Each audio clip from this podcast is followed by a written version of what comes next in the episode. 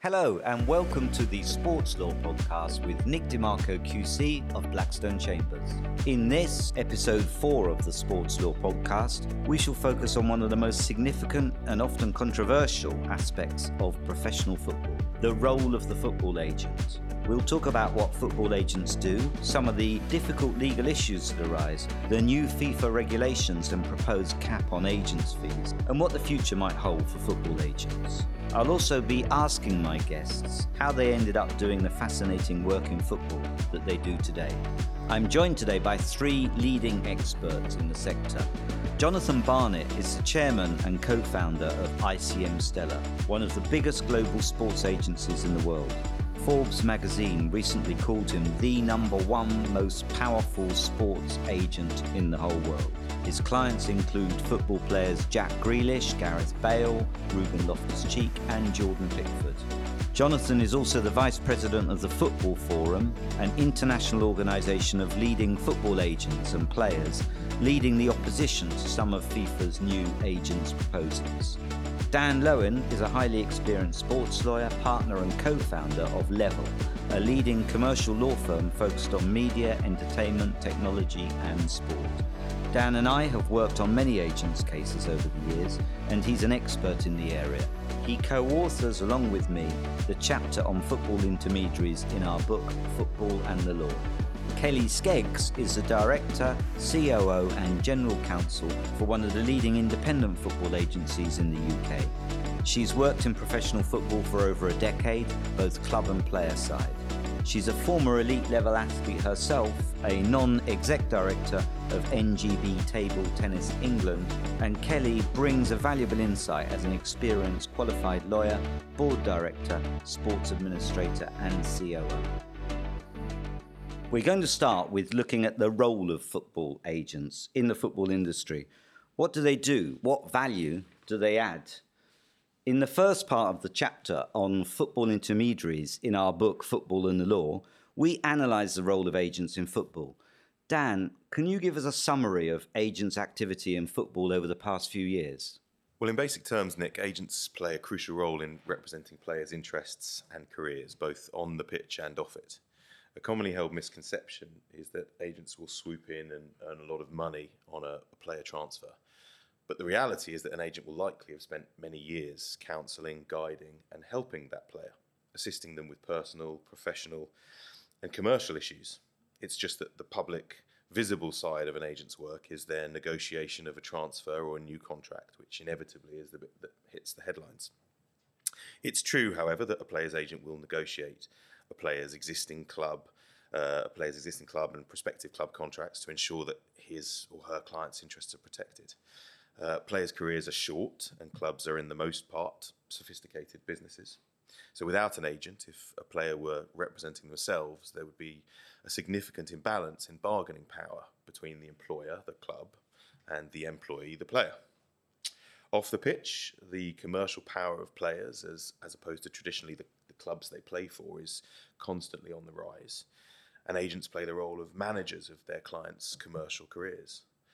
But agents also work for clubs, helping them to sign and release talent and to negotiate with other clubs to agree on the terms on which a player will be allowed to move. Agents can play a pivotal role in brokering transactions between clubs, often internationally. And without agents' activities in that regard, there would be a few, there would be far fewer transactions around the world. Um, and I think far fewer opportunities for players.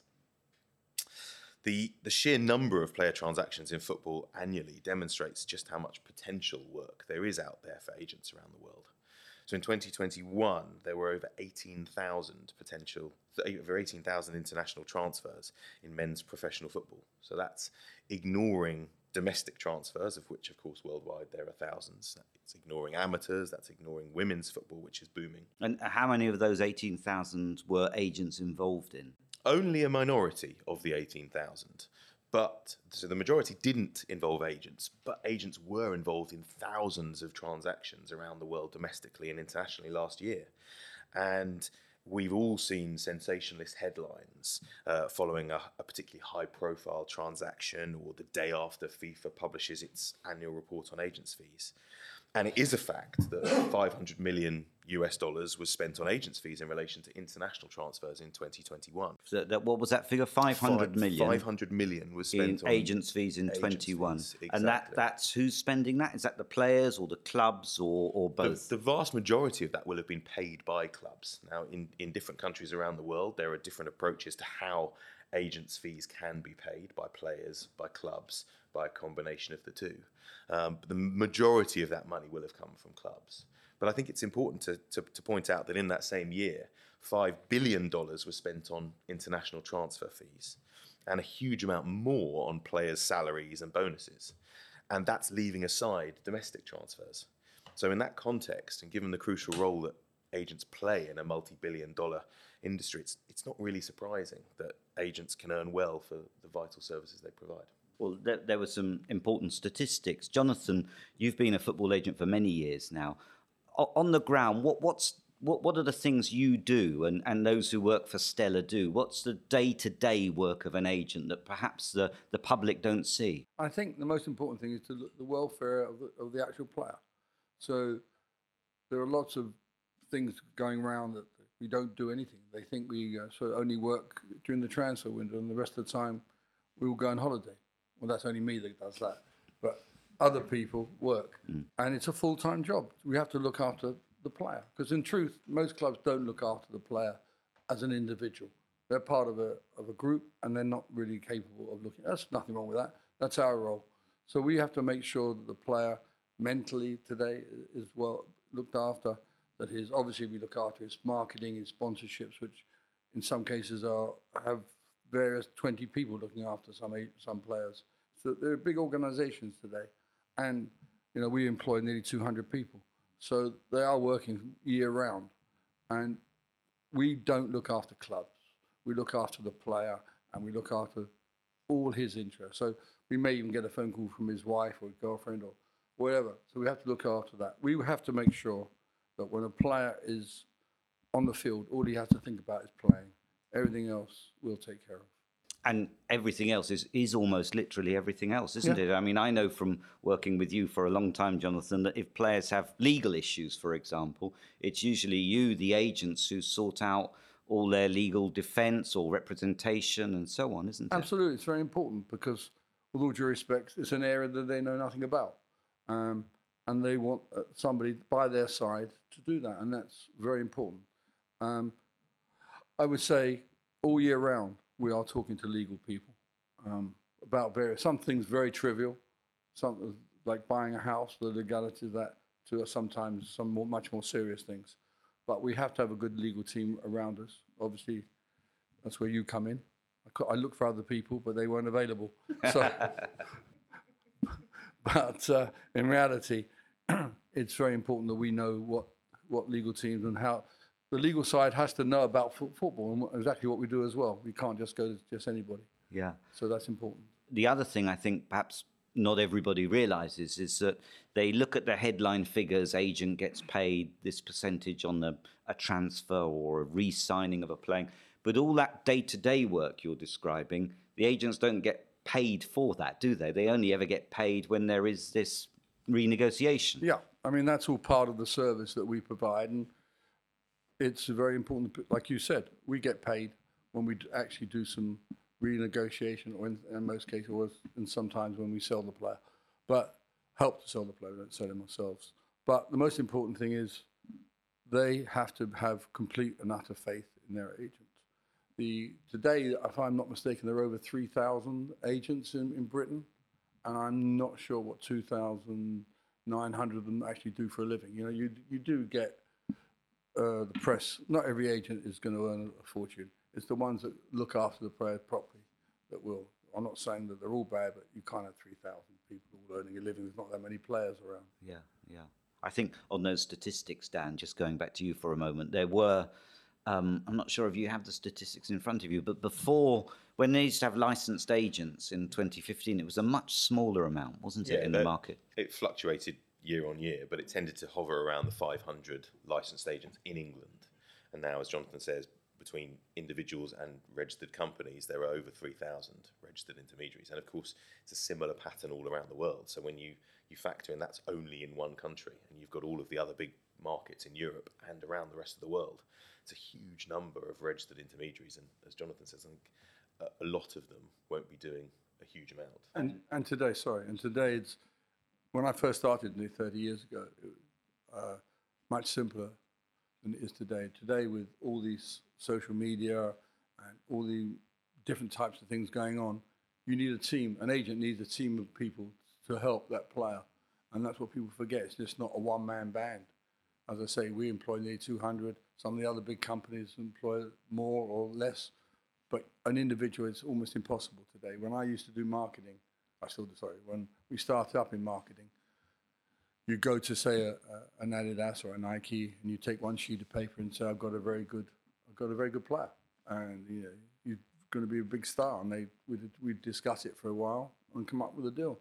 Today they want to know the demographics of that player. They want to know how many, you know, worldwide, what's his following on social media, how, how many between the age of 18 and 22, what sort of countries. So you go now with a, with a big folder and sit down. So it's almost impossible for one man to do that. And that's why it's very important that the player picks agents that know how to do that. So it's much more complicated than the average person thinks. We don't just lay around. Well, I hope not. yes. Ke- Kelly, Jonathan's spoken about some of the things agents deal with. Um, you're COO of Omnisports. Um, and so you're you're running an agency with lots of different agents there. What are the kind of things that those who work at Omnisports have to deal with on a regular basis? Obviously, all of my views on this are my own and don't necessarily reflect those of Omnisports. Um, well, uh, uh Jonathan's covered a lot of what we do. Um, obviously, uh, as we've said, the public perception is on the end of a deal, but what goes on behind the scene is a far bigger operation. Um, and as as Jonathan said there, the, the one man bands anymore, they, can't possibly provide the full service that a player needs. So we see ourselves as kind of an extension to a player's family, and, and we sit in their circle and we look after their their their health, their well being, um, both physically and mentally we will look at um, pathways, we'll look at career progression, we'll look at targets, we'll keep them accountable for what they're doing. They might have specific goals that they want to reach, we'll sit behind them. They might have performance anxiety at a certain time and they might need assistance with that. Um, their commercial deals, um, what Jonathan said, it's impossible to gather the information necessary for these companies now as a as a one man band. So we we provide a holistic service tailored to each individual player, and there'll be some players that need uh, um, that have really great needs that, that need to be um, contacted on a daily basis, and there are other players that simply want the, the end service, um, and you have to tailor what you're willing to provide to each individual player, and you can only do that, uh, and you have to react um, on the day. It could be anything.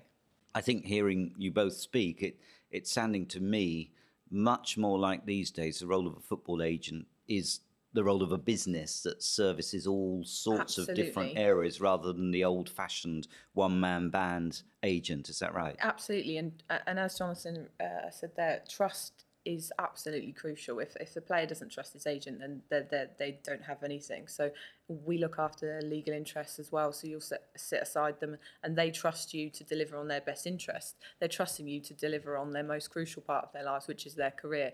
So everything else simply falls into place. But you have to be there for them through everything 24 7. It's it, Football agency doesn't shut down, it is 24 7, seven days a week. It, it's um, I've been with agents, in fact, some of uh, with Jonathan and, and some of those he works with uh, abroad and so on. And I've, I've noticed they're a little like me, or perhaps worse, in that they never turn their phone off and they're never off their phone. it, it is really 24 7, isn't it? Yeah, they don't turn their phones off. They can't turn their phones off because if a player needs to speak to you, it doesn't matter if it's three o'clock in the morning, it matters 11 o'clock at night. You, they need to speak to you and they need to speak to you now. And, and that's what their expectations are of you. Um, so no, there's absolutely no downtime for any football agent, any, any very good football agent. Okay. Um, I'm going to move on now to discuss some of the most important legal issues that arise in the football agent space. Um, again, turning to you first, Dan, as you co authored a chapter with me on the, the law and, and football agents, what are those important legal issues that arise? Well, Nick, as you know, there, there are a, a really wide range of, of issues that come up on a day to day basis. So I'll, I'll pick out a few. Um, one that arises fairly frequently for, for my clients is the fact that they're operating in a highly commercial environment, negotiating high value contracts and juggling the competing interests of numerous client and uh, numerous parties. Uh, but at all times, they need to ensure that they comply with highly prescriptive regulation governing the industry. There's the FIFA's, there's FIFA's rules, there's the FA's rules, Premier League, Football League's rules. So agents will be trying to secure the best possible deal or arrangement for their client and then for themselves from a legal and commercial perspective trying to take into account all possible eventualities of what may be a four or five year playing contract in some cases. But they also have to bear in mind the regulations, and there are commercial points which can be freely agreed between the parties and documented legally, but which uh, which may not comply with the regulations. Certain types of payments by, from a club to an agent, for example, may simply not be permitted by the FA's rules, and that's something that they have to constantly grapple with. Um, a second issue is non-compliance with contractual obligations. Uh, tends to arise often with uh, with agents in the context of their representation contract, and it may be because player ignores his contractual obligations, uh, alleges that the agent's in breach of the agent's contractual obligations, or maybe even that the player never even signed the, the representation contract in the first place, and one has to bring in handwriting experts. Um, the agent's industry is so competitive that players can have their heads turned at any opportunity, no matter how big the agency is that they are they're currently represented by. And if a player's career or performance on pitch isn't going as well as the player may like, then it may be that they feel they need to change off pitch. Um, so the enforcement of contractual rights and, and entitlements and standing up to contractual breaches is something that I have to advise on fairly frequently. Um, Third is that the FA has a team of regulatory investigators who are looking into agents' compliance with the regulations. Um, and they seem to be challenging agents and agents' activities on, on an increasingly frequent basis these days, uh, particularly with reference to approaches to minors, working with minors, and also the way in which the payments made by clubs and players are structured in transaction documentation. Um, and that's something that comes up fairly frequently. Um, and on a related point, um, the the way in which payments are documented between clubs and players um, is something that doesn't just have to be legally sound and regulatory compliant. It also has to stand up to scrutiny from HMRC. Something that changed last year in, in, in, in April 2021 was HMRC's approach to the way in which uh, fees are structured, and they have to be structured correctly as far as HMRC is concerned um, to ensure that the player doesn't get lumbered with a, an unexpected tax bill further down the road. So those are some of the issues. And HMRC in particular seem to be paying special attention to football agents and football payments in the last few years, haven't they? I think they've even set up a task force just to work on it. Have Have you noticed a lot more work in that area? Well, there's there is a lot more work in the area, mainly because uh, HMRC has has seemingly altered its stance um, up until April 20, April of last year, it was a generally accepted principle in football that when an agent acts on behalf of a player, uh, the fees can be apportioned on a 50 50 basis between the player and the club on the basis that the agent was providing services of genuine value to the club. That's when they have a dual representation contract exactly. or a tripartite representation. Exactly. So normally it was 50 50 uh, in terms of player services and club services. Yes, and and the, the, the commercial justification or rationale for that was that when the player appointed the agent on an exclusive basis, the, the, the, player will have agreed a fee with the agent. But when it comes to a deal and the agent is genuinely providing services to the club in, in bringing the player to the club and persuading the player to accept the club's terms, it makes sense for the club to bear some of the responsibility for the fees paid to the agent. Um, but whereas there was that previously accepted view, uh, albeit HMRC don't acknowledge that that was ever previously accepted by them, but um, many agents and lawyers and tax advisors working in the industry generally generally have the opinion that that was accepted by HMRC. And last year, they issued new guidance that changed the rules and effectively said that they want to see evidence of the apportionment between the player and the club, and they need that to be justifiable and, and documented in meeting notes, in phone call records of phone calls, in WhatsApp messages. So they want to see that value and they want the apportionment between the player and the club to reflect the reality of the deal. And that creates a lot of work for, for, for agents and clubs. And it's very difficult because a lot of the time when an agent is working on a deal, Uh, much of what goes on will be in phone calls, will be in meetings. A lot of it is face to face, a lot of it is relationship driven in football. So you don't automatically have meeting notes that explain the tremendous value that you can bring to a deal because all of that is actually done in a series of meetings and phone calls. So that creates an issue that agents now have to be far more far more aware of. Jonathan, in, in your time as uh, an agent and knowing other agents as well, not just y- your own experience, what, what are the more interesting or thorny legal issues that you've come across? Well, I come across one today, not to speak after him. he covered most of the point. But, uh, sorry, I think obviously in my time, Bosman was, a, was the major legal thing that was changed football. And that was right at the beginning of I'm not sure how many years ago that was even now. Do you know that? 95, I think it was. Sounds about right, yeah, it yes. was about 95. So it's a long time ago, but I was there. So um, it's changed the way football behaves. So that was obviously the most important thing, I think. Um, today, also, um, a lot more um, cases are there.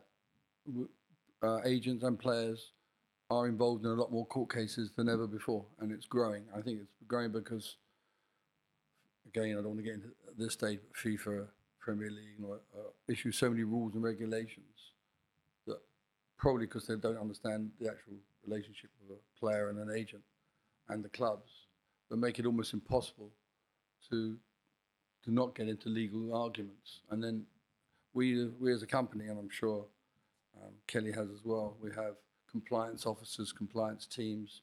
We have all these sort of people now where you take a contract, you hand it to them, and they sort it out. It's a it's a different world to to where we are.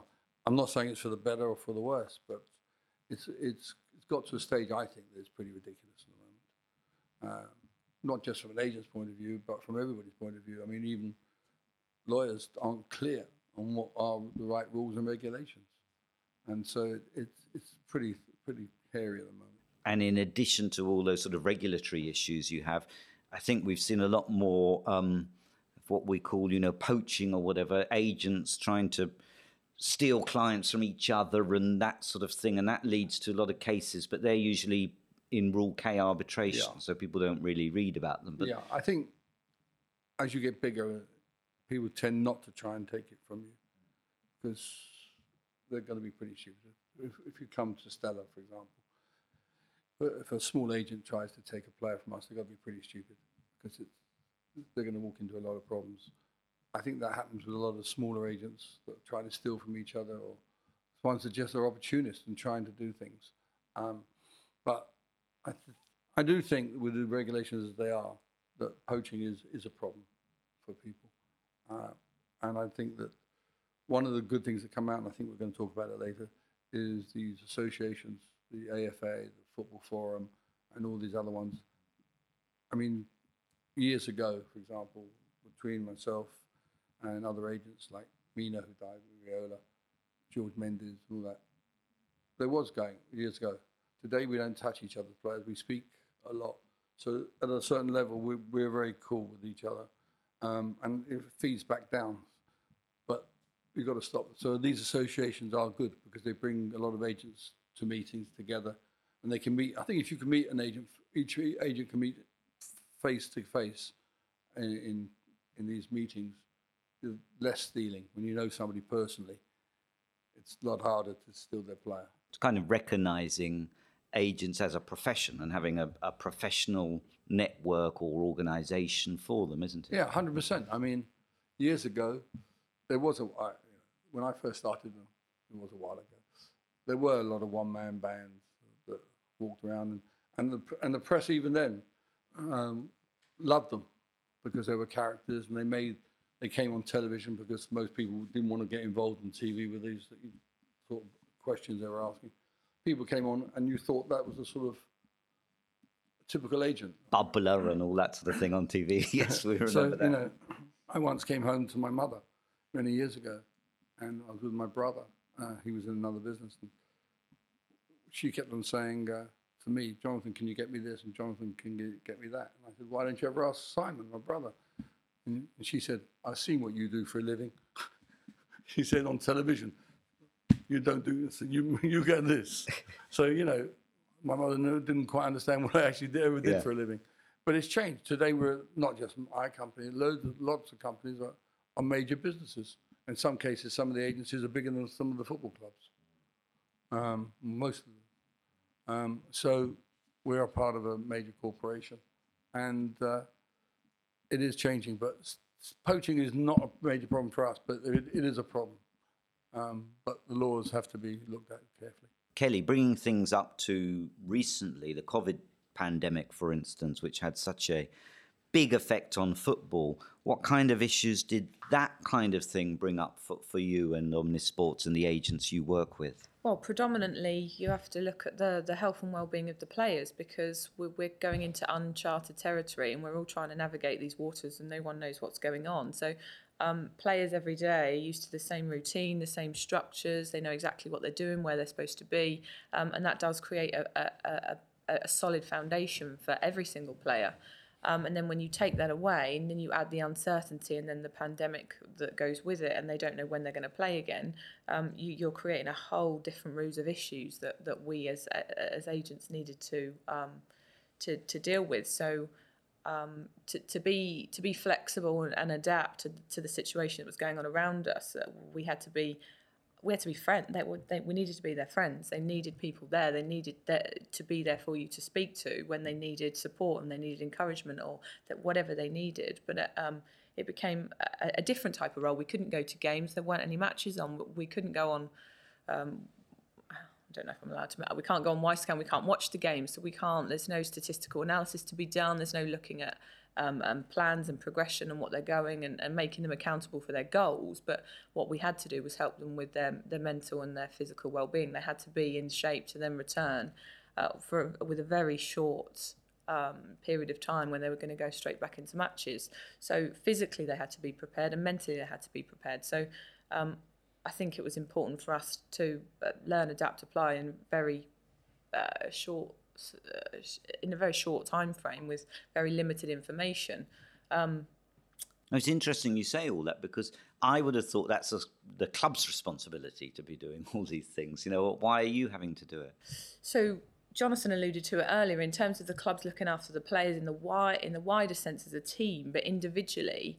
Um, they don't necessarily get the individualized, tailored support that they might need, and also you've got to you've got to think of them uh, and, and what they do for a profession. They're they're very unlikely to ever go to their employer and say I'm struggling because that's just not a thing that's gonna that's gonna assist them. So they might come to us as somebody outside of that em- employer employee relationship and say I could I could do with this help, I could do with this support. Can you help me in this area? But as trusted advisors and friends and um, and really close confidants with their best interests at heart, then we're perfectly placed to assist those players with with all of all of that that they were dealt with. Um, I- guess on, on the other side, so from, from my side, in terms of the legal aspects of it, it all came very hard and very fast uh, in a very short space of time. So everyone started talking about furlough, then we had um, wage cuts. That was the first stance, and then we went into wage deferrals. Um, so when you've got a large bank of players that you need to look after, it's not often that you get a hundred deals that sit on your desk on the same day. It's spread out over a large period of time. But in this instance, it was happening to a lot of players at the same time and needed to be dealt with on an individual basis because they weren't coming with, um, oh, it's a across the sector 20% deferral for three months and then it's going to be repaid on that day for the next three months with all bonuses still payable. So every single deal that was coming on the table was coming at you with different terms and conditions. So um, that was uh, a minefield to try and negotiate, and um, and each club dealt with it differently. So some had some dealt with the whole team, some picked a player representative that they then went through, but then the information was then Chinese whispers once it got back to you. Um, some clubs were saying that we're doing it for this reason. Some were saying it's a financial reason. Some it's a cash flow reason. Um, and then uh, the players wanted to maybe question what that was, especially when they were taking cuts. Uh, and clubs may have been forthcoming with information and may not have been. So um, yeah, so the legal issues that came around that were um, were tricky and difficult to navigate because we've never we've never been there before. So we were it's almost like the blind leading the blind at times. But I think we, as a team, as a as a football family, we all managed to deal with it with um, grace and finesse. That's okay. Yeah. One thing she brought up was interesting because um, the when the pandemic came and the furlough started, the first thing the government came out with was having a go at football players. Yeah. you know, they said, well, they're not they're not contributing, they're not giving. I remember the minister at that time in his health, Mr. Hancock, saying, "It's disgrace the players aren't giving any money," and all these things that came about were actually disgraceful. Um, I think newscasters said things. I remember a couple of newsca- new- newscasters on the television mentioned, alluded to the same thing.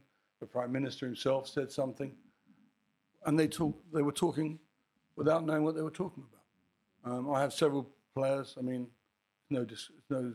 I can say it now because Gareth Bale got the MBE this this last minute honours. He gave over a million to the, um, and I don't remember the Minister of Health saying thank you.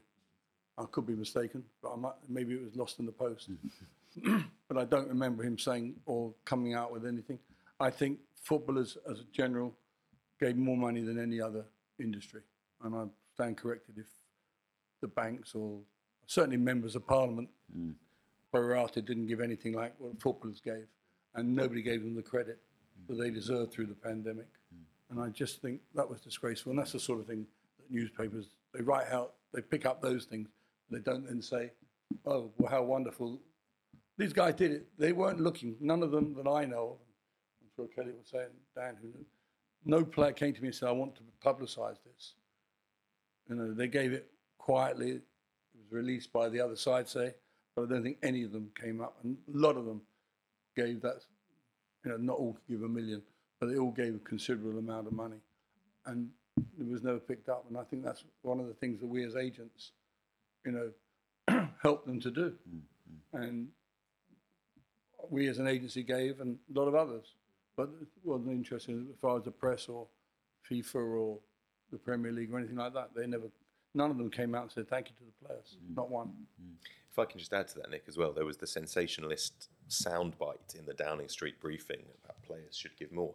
And actually, it was, to my mind, entirely nonsensical because not only were players very generous and, and agents worked with players in doing that, and agents I know were very generous as well, but also what the what the, the minister was asking footballers to do is to take a pay cut to fund the NHS. Well, that's the worst way of funding the NHS because, frankly, players' salaries is generate so much of the revenue in terms of tax tax taken. So, had they taken pay pay cuts, all that would have happened is the already very wealthy owners of football clubs would have themselves saved more money, and there would have been less revenue for HMRC. We did that as a company. We said to all the clubs, okay, we're going to do a pay cut. A, can the money come back once? Will they get it back? Or if not, is it going directly to the, to the National Health Service or is it to fund the football club? If it's to fund the football club, then we want it back. No, you- exactly. Um, just if I if I can chip in because I was acting for the the PFA, the players' union at the time, and a number of Premier League players were very involved in directing the policy of the PFA precisely in that way that uh, the, the players were saying they were very happy to give away part of their salary so long as it went to the NHS, not their club owners. Um, and so, you know, that, that, that was something. But I think all of that, the, the interesting thing that came out to me from that discussion there, which perhaps a lot of people don't realize, and the use of the phrase football family that, that one of you mentioned, is that actually agents do get very involved in a lot of these things behind the scenes and are relied on. So, for instance, I I act for clubs a lot, and when when there's a problem with an individual player, maybe the player's got in trouble or is having trouble of some sort. I mean, it's often the, the first thing the club thinks is, let's go to the agent and the agent sort it out. I mean, they work as the union does as well. Behind the scenes, people work very closely together in this industry, don't they? It's not always against each other. We work closely together. Absolutely. Oh, we'll come on to that, I guess, a bit later on. Yeah. Um, so, obviously, those of you who are interested in the legal issues in um, a football agency, to know more, you must read the chapter co-authored by Dan and I in the Football and the Law book, the second edition of which will be published very soon. No shame. No shame. Um, I don't need an agent. I can see. I can- Um, no, okay, we're going to move on to the bit of this show that listeners often most appreciate, they tell me, which is for each of you to give us a little personal inside information. Uh, you're all working in jobs that many of our listeners would be most envious of in the world's most favourite sport. How did you get there? Let's start with you, Jonathan. It was a long, long journey actually. Um, when I left education, I um, I just went into a family business, which was actually casinos. Uh, I didn't work in the casino, but in the business of casinos, and I worked there for a few years, going around the world. It was very good, and then the business was sold, and um, it was quite a large organisation. And I stayed on, and I found I didn't actually enjoy it anymore. Um, so I didn't know. I left, and I didn't know what I wanted to do. Um, I'd previously been involved. I was a sportsman to a certain level, and I loved What sport? swimming, Swimming. and uh, I played rugby a bit. I'm one of the few agents who never played football, but uh, that's all right. I don't go to games anyway. So, but uh, I didn't know what I wanted to do, and I met with. I was doing messing around, doing certain things. And I met actually Dave, my partner Dave Manasseh. I met his father, who more my age. David's 20 years younger than me. I would have never have guessed. Yeah, you would. um, but uh, I met his father and we were talking. We we decided. Funny enough, the, we went into cricket because David uh, Morris, who David's father, played a bit of cricket to a high standard for Middlesex, etc. And there was a couple of cricket called Wasim Akram and Waqar Younis, and they asked me to, if I would give them some help, and I started with them. And but I started with David from a, with no money from a kitchen table, just the two of us, and it was a hard slog. we went into cricket and we became, I think, within a short time, short period of time, the biggest cricket agents in the world. And when, was that? Which meant I earned about seven pound fifty because cricket wasn't that big. Yeah. but that was got to be in the nineties when Waqar was, and then I got the first controversy with Wasim and Waqar with the the ball when they were swinging the ball, and uh, there's a book being written about that. But uh, that was a helly, that was a good initiation to handle the press yeah. but it's um, we got involved with that. We did that, and then uh, I had a friend of mine, uh, Les Sealey, who was the goalkeeper from Manchester United, and uh, he uh, asked me to help him, and he got involved with with us, and so I changed, went on to uh, start through Les with football. Uh, it was long and hard because you go up to a player. We, we decided to go to try and sign some players. Excuse me, sign some players, and you go up to a player and they say, "How many players you look after?" You say none, and they say, "What experience have you had in football?" You say none, but we can look after you. They look at you like you're raving mad. So we were struggling for quite a while, and then I decided. In fact, it sounds crazy today, but nobody was looking after young players, and I thought the only type of person that could really we could get to is through information. So we went, um, we went literally up and down the country signing youth, uh, not earning any money, doing nothing and struggling. But we signed some very good young players. I went up and watched uh, some crazy games, under 16s and Chesterfield, and saw England get beaten under 15s or under 16s by Spain 5 0. And then I signed, I was the only agent in the, in the place. So we, and that's the basis of our business today. We still concentrate on youth, but uh, we slowly got going, and we just built on the back of that. The us just worked every day up and down the motorways trying to sign people. Um, it was, I think, we had an advantage that in those days there were no big agencies in Britain. Uh, America was the really the, where everybody was having the big sports agencies.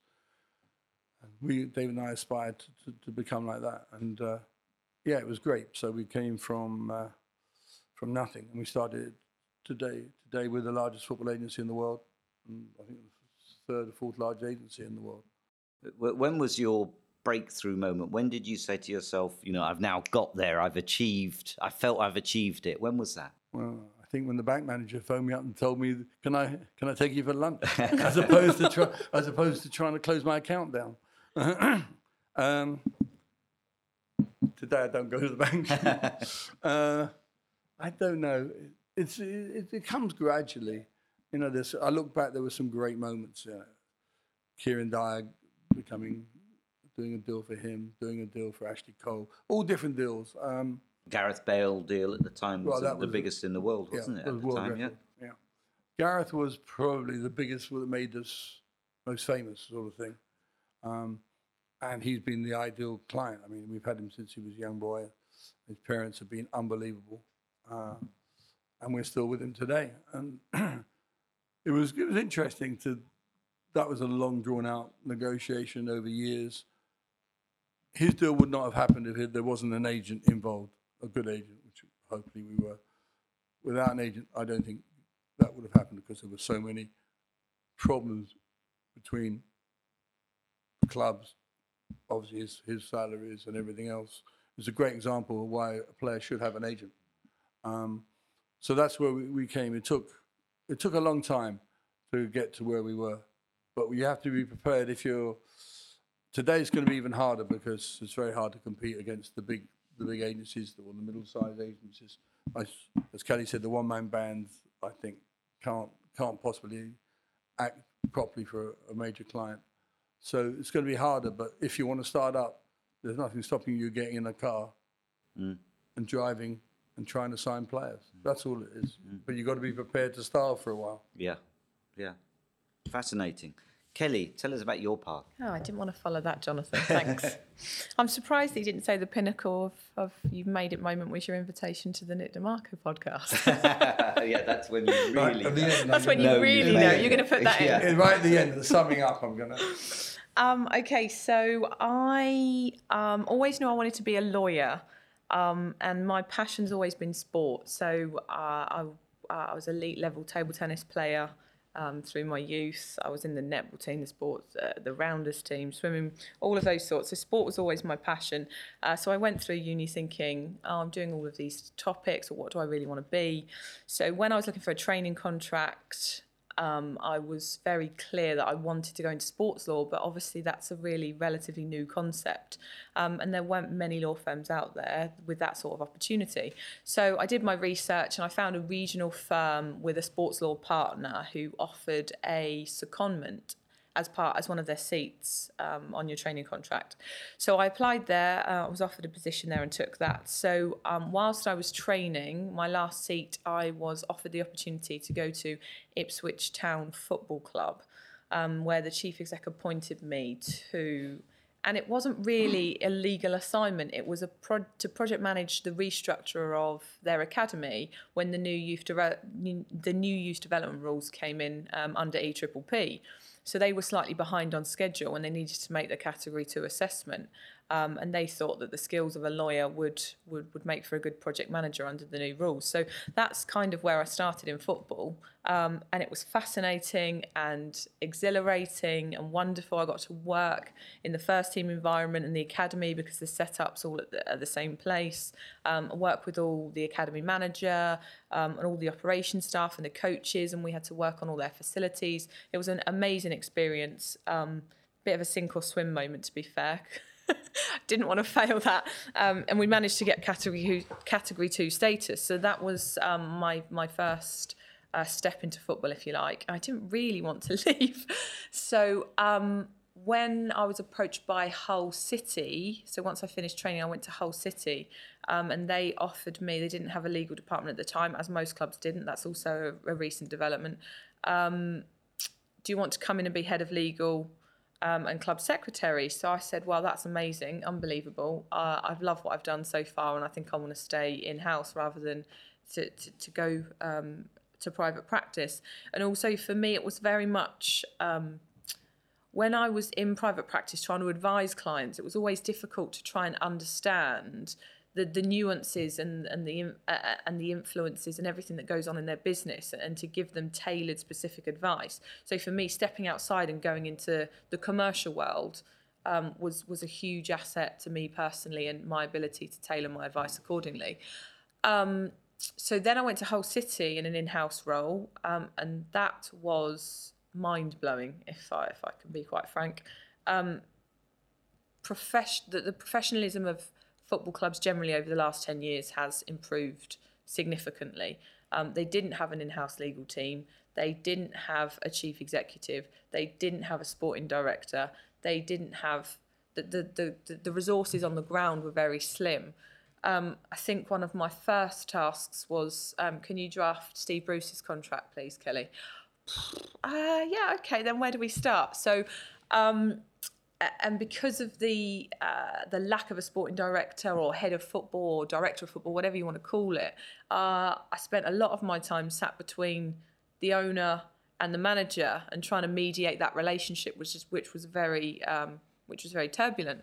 Um, so I, it was a baptism of fire for me, and I absolutely loved it. I dealt with all the legal issues, anything that anybody didn't know where else it could go ends up on the lawyer's desk. So you kind of sit there, and every day is completely different. You could be doing a commercial deal with for. Um, a, a, stand sponsor, you could be doing front of shirt, you could be in doing some disciplinaries with a member of staff, you'll be sitting on the stewards meeting, you'll be sitting the SAGE meeting the week before the game, you might be up in the police box um, running operations on a on a match day. Mm. So um, yeah, and that's where I kind of fell in love with properly fell in love with football and the game. Um, so I went there, and then I did a similar role at Bristol City. Um, they had a club sec that needed to be upskilled because that she'd come from a, um, a, clerical position. So I went in there and, and had a look at their operations and looked at their, basically gave them a legal audit and worked with them. Then I set up a company with the commercial director of Bristol City at the time called the Football People. So he came from a very commercial marketing background, and I came from a sports administration legal background. Um, both of us had sat in senior management positions in in our, in our roles, and we saw a, a, gap in the market to offer legal services, offer commercial services to different clubs that we'd been in, and we thought, oh, we'll have a go at this.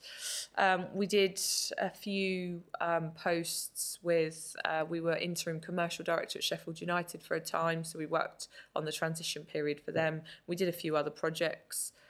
Um, then I moved to Australia out of the blue, followed a man, won't do it again. um, he played cricket, so I went to Australia and I ended up running a company there of IT contractors. Um, had to take a break from football, obviously, because I wasn't in the UK. Um, had my son, so it was a useful break from football because having a child and trying to work in a 24 7 fast paced industry, which um, it, it doesn't really allow for that, that, that sort of break or part time needs that, that you have. Um, so then when I came back to the UK, I then went and I was chief exec of a law firm for a brief period until I realised that my passion still lies in football. And what am I doing? Why am I not in football? My son's old enough now; I can go back and spread my wings. So um, that's when I met my current boss. We'd done a deal together previously when I was at Hull City. He bought a player. We got on very well. Um, and that's how I'm now COO at Omnisports. It's fascinating. I, I never knew you'd had that that history at clubs, and it, it, it does give you a really good grounding, doesn't it? I mean, I I remember when I was a, a, very junior barrister trying to get into sport, just doing the odd football case here and there um, I offered free legal assistance yes. to my the club I support I back in those days. this is the early 2000s. I'm not having that. And, and, and having I wasn't un, I wasn't undercut. I mean, the, the, it was QPR, the club I support, and they never had any money in those days. Yeah. And um, the the things I learned from that, from you know dealing with the tax man to the shirt sponsors, as you say, managers on gardening leave, disciplinary issues, dealing with agents, all the rest of it.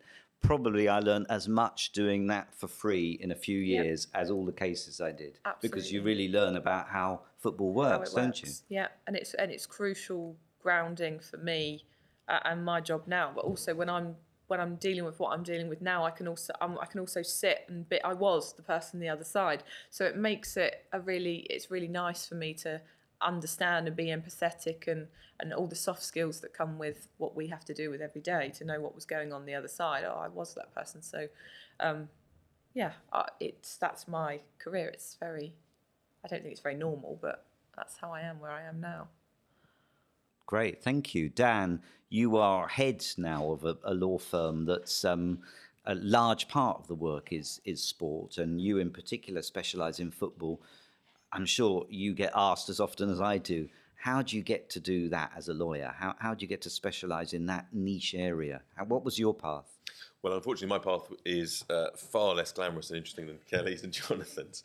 Um, so this may be the bit that you want to edit out. But um, I, uh, I was uh, what I always say to a junior aspiring lawyer is that becoming a sports lawyer is about more than just being a good lawyer and having passion for sport. You've got to have a real interest, a burning desire to work in the legal issues that come up in the sports industry.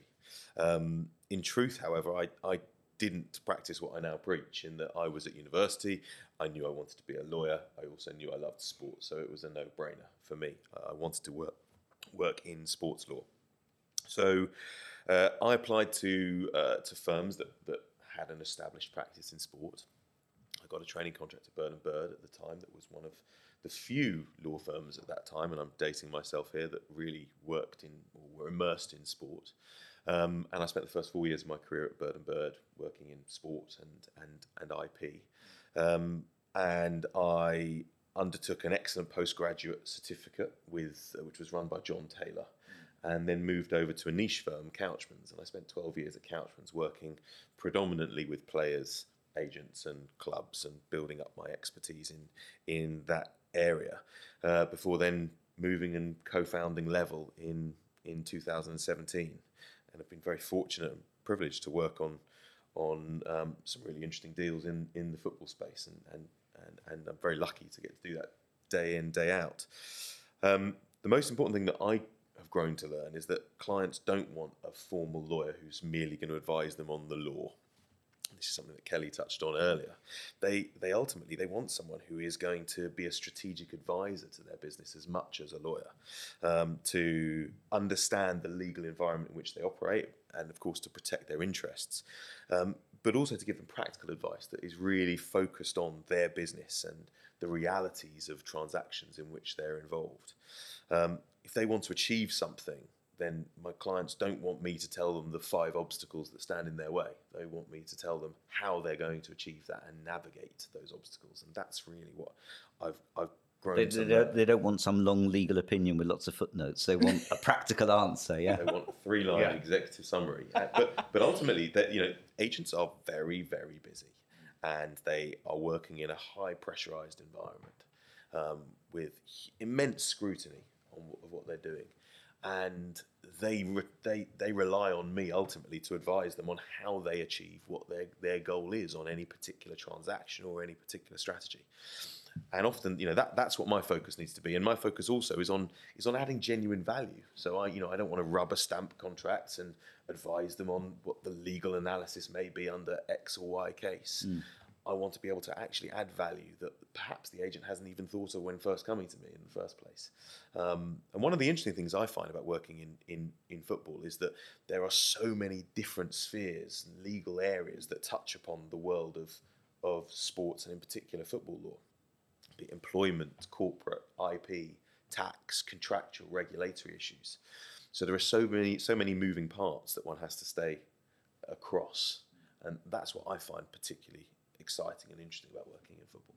And you're, unlike me, actually, you, you started out wanting to be a sports lawyer, really. Um, I think when I started, I didn't know it existed. But um, the, the other thing, while you're on, to ask you is I know your firm does more than sports, media, and so on, but it is one of this new trend of what people describe. I'm not sure if you like the description of boutique firms that have kind of split away from larger all purpose firms and specialize particularly in the sports sector. And Level is, is one, Morgan Sports, Northridge, uh, Onside, Centrefield.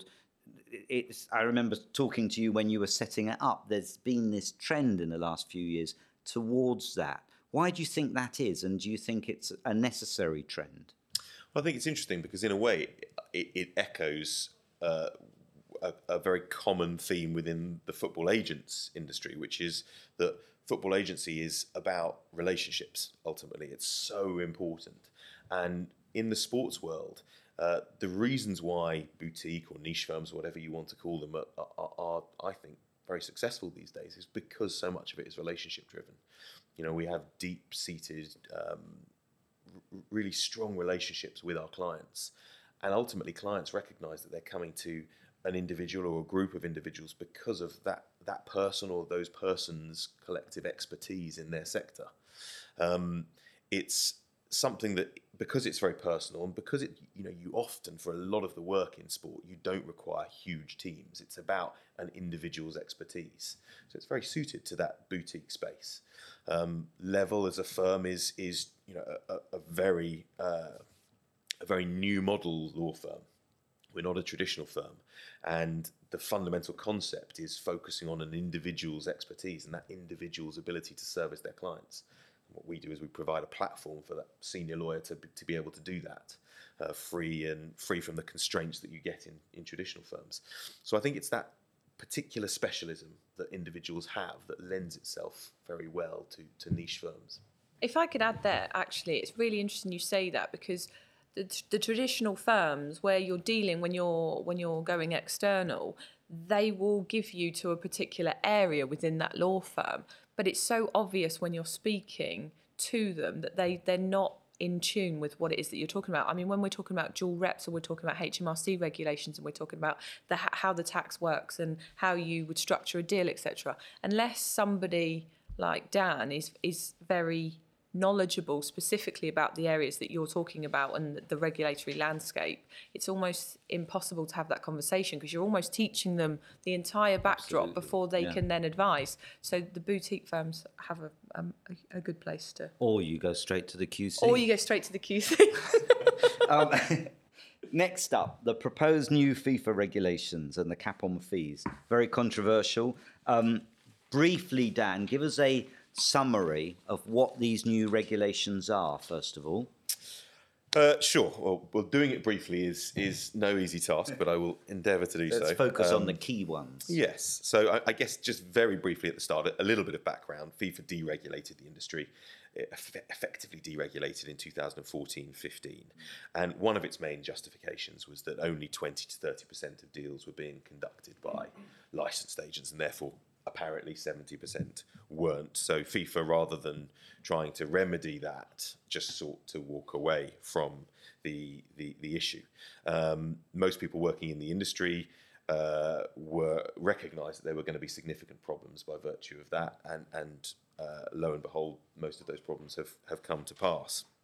So FIFA has now sought to re-regulate the industry by wishing to implement new regulations. Those regulations have not yet come into force, um, but uh, if you ask FIFA, certainly they, they, they will be coming into force uh, very soon. Um, the new regulations focus on representation agreements with an international dimension. So, domestic representation agreements will still be governed by domestic regulations, albeit the national associations are required to implement uh, many of the, the, the aspects of the new FIFA regulations.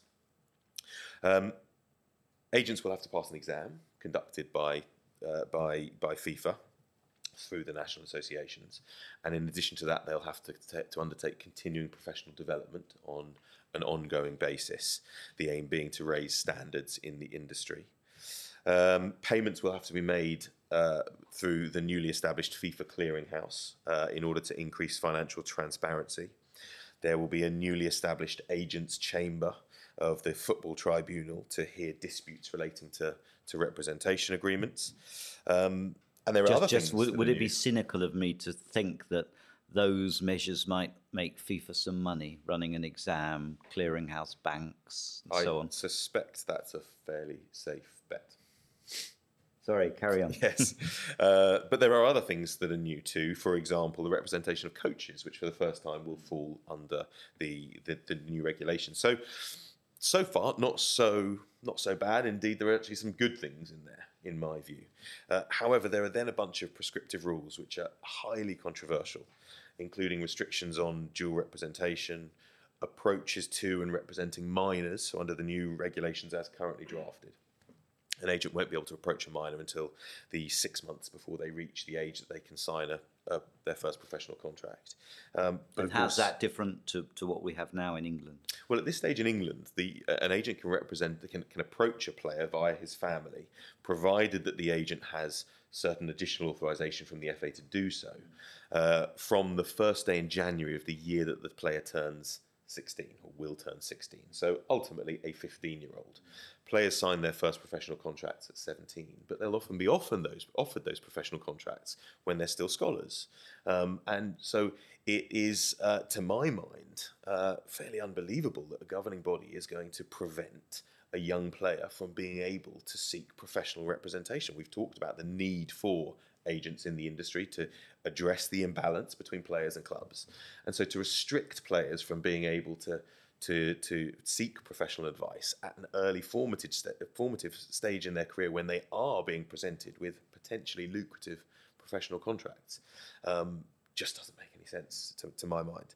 Um, there is a proposed prohibition on a club paying a football agent's fees on behalf of a player, um, uh, which is common practice in the industry as we've already we've already touched upon. And then there's the commission cap, which we'll no doubt move on to. And very briefly, uh, FIFA wants to impose a, a, maximum commission cap on on what an agent can earn for his or her football agency services, uh, and that cap consists of uh, a cap of three percent if you're representing a player. Uh, it can be five percent if the player earns less than two hundred thousand US dollars a year, but effectively it's it's really three percent of the player's remuneration, or six percent if the agent is acting for the player and the club, um, and if representing a, a, a, selling club, the commission is capped at ten percent of the transfer fee, and notably. Other services provided by an agent, uh, such as the negotiation of commercial contracts, will also be factored in when assessing the cap. Thank you. Um, we're going to move on to the cap in a moment, but before we do so, um, uh, uh Kelly, uh, not everything FIFA's proposing is necessarily a bad thing. What do you think about the reintroduction of licensing and an exam system in particular? So, we've talked about it um, predominantly throughout about the professionalism. So we, we should talk about it as a profession. So we are, as lawyers, we're heavily regulated, barristers heavily regulated, accountants, vets, doctors, etc. Um, and for me, it's a really good thing to be coming into our industry. Um, there are lots of good agents out there, there are lots of bad agents out there, but essentially, the regime that it is at the moment is that anybody in this room. Um, a certain few tick box exercises could go and pay you five hundred pounds to the FA and become an agent, and tomorrow you can you can sell yourself, hold yourself out as as an agent, and you're in charge of a very important element of a person's career, which in itself is very short in time span. Um, and for me, it's absolutely imperative to increase the standards, increase the competency, in, increase the professionalism across the board. And I think a licensing system with an exam, dependent on how seriously FIFA take the exam and how hard they're going to make it. If they're going to make it easy, it seems a bit of a tick box exercise. But if they're going to make it a challenging exam, then um, it will inevitably increase professionalism and standards across the board, which for me is only in the best interest of the players, and that's what it should be.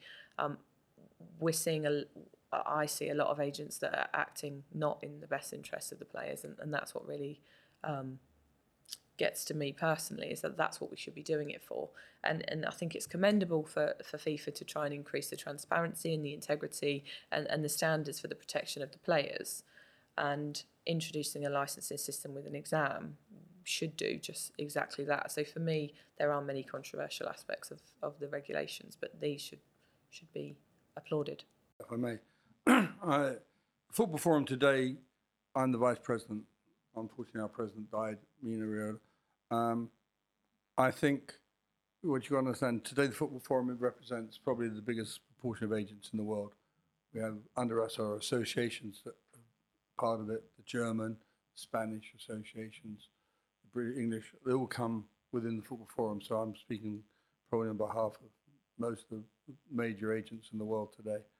Um, just to go back to some of the things you said, in reality, we have no problem with FIFA's coming up with a set of rules. The problem is they don't know what they're doing. Um, they're run by people who have never set foot in a football agent's office. They don't know how football agents work. I mean, they should have been listening to this podcast. They might have heard something. And just to go back to your thing about licensing, I had a meeting with the heads of FIFA, and they introduced me to, an, to a, a lawyer who is going to be setting the exams for agents. And I said, What do you know about agents? And he said, Nothing. I said, Have you ever set foot in an agent's office? He said, No. I said, Have you ever been involved with an agent? He said, No, I've never met one. Now, how can he be setting the rules for agents? That's, the sort of thing we're up against in general with FIFA. They're, they are trying to put in rules without knowing what they're doing. They, it's like they might as well be doing it for brain surgeons. There's no, they just haven't got a clue, and that's my biggest and every every agent's biggest problem. We all want what Kelly wants. We have no problem with proper rules, proper regulations, and as long, but they've got to do it in conjunction with agents.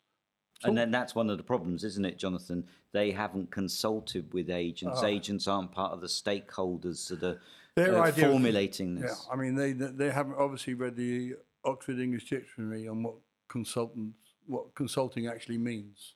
They just call agents into an office, say these are what the rules are going to be.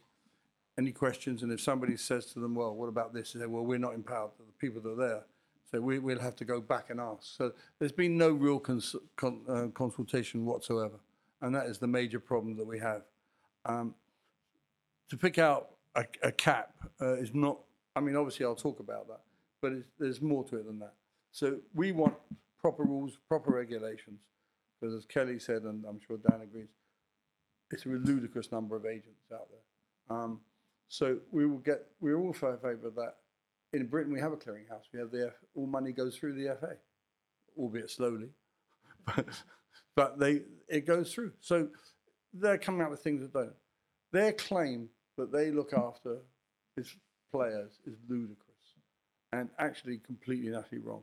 I'll give you just one quick example. When the last Super League was thing, this, all the clubs came out, first thing that FIFA said, the very first thing was, we will ban players from playing. Well, how's that being on a footballer's side? That's the first thing. And if you ask any player in the world who does FIFA represent you, well, I've never come across one that thinks so. And if anybody knows differently, let me know. Because they don't know what. No player has any contact with FIFA. FIFA has never represented players. They've only represented associations and to a certain extent clubs. And they've never had any association with players. So their claim they're looking after players is ludicrous and lies. So that's that. Great, thank you. Jo- Jonathan, um, with the Football Forum, you've been leading the opposition to some of those more controversial aspects of FIFA's regulations. Um, take the 3% cap that they talk about, for example. What's wrong with that? Why shouldn't there be a cap? People say agents take too much money out of football. What do you say? As far as the 3%, I'm against any cap. And so the Football Forum, and I think most people in the world are against caps. It's, it's just not right. Um, and when you say take money out of football, we're not taking money out of football. That's ludicrous. You know, we, we get paid for doing a job.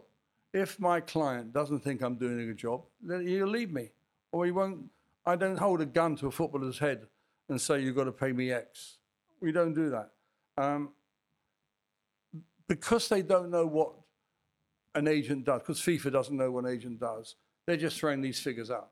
You can, you know, one of the challenges that we we have is that our lawyers, and we're going to have, we have probably the best lawyers and barristers and QCs in the world going around the country acting for us.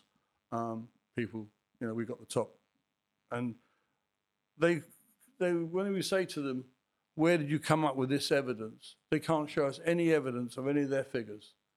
Well, they haven't shown us so far. They can't show me how 3% will help a player. They can't show me all these claims that X is going out against, and it's against consolidation. That's completely wrong. Our fees don't go towards consolidation.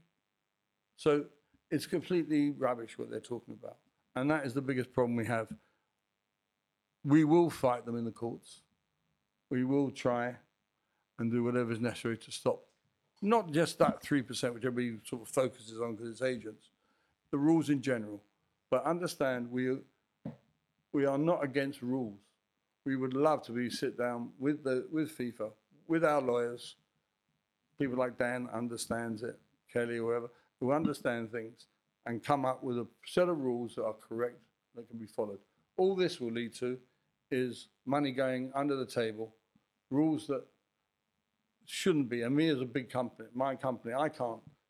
I don't want to go back to where somebody's going to be offering me money under the table. We, you know, I've got to pay 200 people salaries, and I want to. But FIFA, you just can't talk to FIFA, and so it's going to lead to major. We'll, we'll there'll be within the next few months major litigation in probably six, seven countries, and all it's going to lead to is the next few years.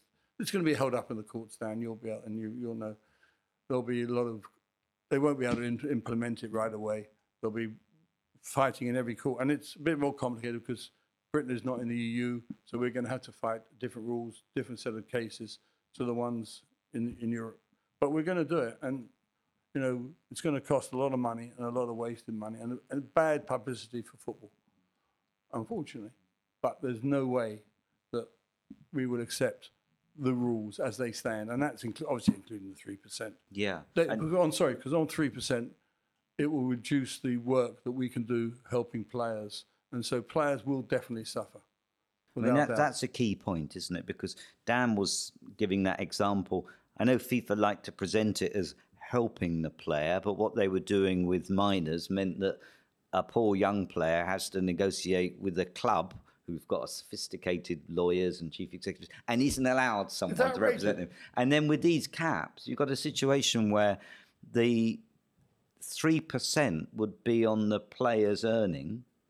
So therefore, you're not so incentivized to have the players earning high, but then you can get 10% on the transfer fee, which is the money that goes to the club. And of course, we all know the higher the transfer fee, the less money there is to That pay is the player. And it's ludicrous. The, the minor thing is a disgrace because you know as well as I do, one of the most important things, for example, the length of contract that a player at 16, 17 years old signs, they're going to force him to sign five year contracts. And in some cases it may be right, and in other cases it may be wrong for that player to sign. But he's not going to, he's going to be sitting there, him and his father are going to be sitting there very scared. And these clubs are going to insist that they sign these contracts, and nobody's sitting next to them. It's, that is just one of the things. But it's the whole thing is absolutely disgraceful, and that they don't they don't know a player, let alone help them. They don't even. They, I don't think that too many people. I'm not sure how many players of a normal club that Infantino has ever met. So, you know, they all talk about it, but in, in reality, the way they're behaving is actually outrageous. Well, thanks for that. We could talk much more about it, but we've got one more question that I'm going to have to deal with. Quick bullet point answers now, because fascinating as it's been, we're running out of time.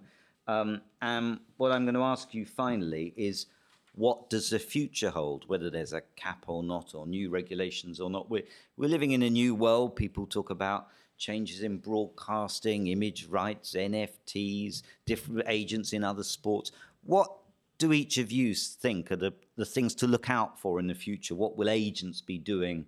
What changes uh, will we see? Dan? Well, just very briefly on, on regulation and on the cap that is being introduced, just to pick up on one thing that Jonathan said, which is this concept of uh, payments to agents being money flowing out of the game. I think that's just plainly wrong. You know, the reality is we never talk about payments to club chief executives, to banks on factoring transfer fees, to on commercial loans, on non-playing staff and suppliers. None of that is money flowing out of the game. Agents play a core part of a, a key role within the industry, and I think the sooner that there is uh, a shift in mindset moving forwards, uh, to accept that agents do play a fundamental role in the industry, the, the better we'll, we'll be able to have a, a sensible discussion on regulation. Um, in terms of trends, I think that uh, I see more and more power lying with the larger agencies. I think there's going to be consolidation across the across the the, the board. Um, I see the ever increasing power, commercial power of players as opposed to traditionally way you know it would sit with clubs. Um, So an agent's role in truly managing the commercial off the pitch aspects of a player's career will, will, will only increase. And I think there'll be more and more crossover into other industries, fashion, music, um, with footballers now amongst the world's most powerful influencers. Um, I think the increasing prominence of the women's game over the past few years uh, is great to see, and that will no doubt be an ever increasing focus. And, and finally, the explosion of activity in the cryptographic and NFT space and Web3 presents a host of new opportunities for players that, frankly, we're only scratching the surface on at the moment. And there's, there's a whole host of issues there to grapple with, which make it a dynamic and exciting time to work in player mm. representation. Fascinating. Kelly? Um, yeah, I, I, don't disagree with anything that Dan said there. Um, I think the, the exam system that's coming in is going to shrink the market back down to what it was pre 2015. It's going to increase the standards. Um, I think the the level of service provided by agents is going to have to improve um, to stay competitive. So the the holistic service that Jonathan and I have spoken about um, to each individual player, I think the one man bands are no longer going to going to be able to compete with the level that's going to be required of them. Um, I think that obviously pre- presents opportunities to mid to large size agencies, um, consolidation, mergers uh, I think we'll see more and more of over the over the next 12 to 18 months. Um, I think increase in the women's game. I think more and more agencies are going to step across into that sphere. Um, and as you say, the, the player opportunities for commercialization in terms of crypto and, and, and um, NFTs is is really close to um, being on, on our desks for sure.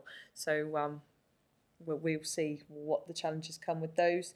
Um, but I, I, think, yeah, for, for me, a, agents are um, going to have to provide the, the, the full whole service at a, a, completely different level to to be able to compete in, in this new in this new world. Thank you, Jonathan. um, I think in England we're going through an interesting stage with agencies. Three probably the three biggest agencies in Britain are all owned by American corp- corporations today. Um, Wasserman, ourselves, Base, uh, and then there's also at the moment going through. I, I'm own, Stellar is part of ICM, which is now in the middle of a takeover by CAA, which owns Base. So everything is sort of getting smaller and smaller. The world's getting smaller and smaller, but it's going to be harder for for other smaller agents to survive with the resources that we've got. Because if you take the combined force of us, our agency, uh, hopefully if it goes through, we're talking several billion, billions worth, probably more than most football clubs. Well, definitely more than any football club. And so it's, it's a new world. Um, and I think there's a lot of responsibility comes with that. Um, I think smaller agencies will obviously go, go away. Um, mid-sized ones will join together probably a lot more. Um, Kelly can speak on that. But I, I think the most I think the most important thing that will happen is the standard of agents will improve. Uh, it's, it's okay now. It's getting better and better. I think the onus is to ha- I'd love to have one of the things we want to talk about with FIFA going back for a second is to have proper uh, courses for people to um, apprenticeships to be trained or whatever to be agents. You can't wake up one morning today and say, I think I'll look after so and so. You're looking after somebody's life. And with all these the NFT, we have an NFT, NFT department, we have esports departments. It's a whole new world from where I started. But we have them all. And to be able to handle that, hand, to be able to handle somebody's life is very, very important. And obviously, but uh, it's on upon us for the next few years to make sure that whoever comes into our industry is trained, that knows how to handle somebody's life, and has a license. That's where the license comes in, not to know that what happens if a player from Zimbabwe goes to Afghanistan. What are the rules? Nobody cares particularly between that. How do you look after a player and keep him his life so that when he retires in his 30s, he's got money to live by? That the, the sort of thing they need to ask. And that's what we're, why we're fighting all this now. So in the future, I see a much more professional, much better run organisation. Not the way that FIFA, but the way that agents themselves have to look towards handling their, their lives. Thank you. Kelly, Jonathan, Dan, thank you all very much. I think that's been a really interesting discussion. We've explored what football agents really do, and I hope we've debunked some myths out there that people have about agents, the, the central role they play, and looked at uh, some of the controversies as well. So, thank you very much for joining us. Thank you for listening to the Sports Law Podcast. In the next edition, episode 5, we shall be looking at another hot topic in football and the law financial fair play rules. From Manchester City to Derby, the new UEFA rules, whether such curbs on spending are fair and how they have been implemented, or maybe not implemented. I'll be joined by a number of leading experts in the field, including some of those who co wrote the chapter on FFP with me in our Football and Law book. So make sure you follow us and subscribe to the Sports Law podcast, and we'll see you next time.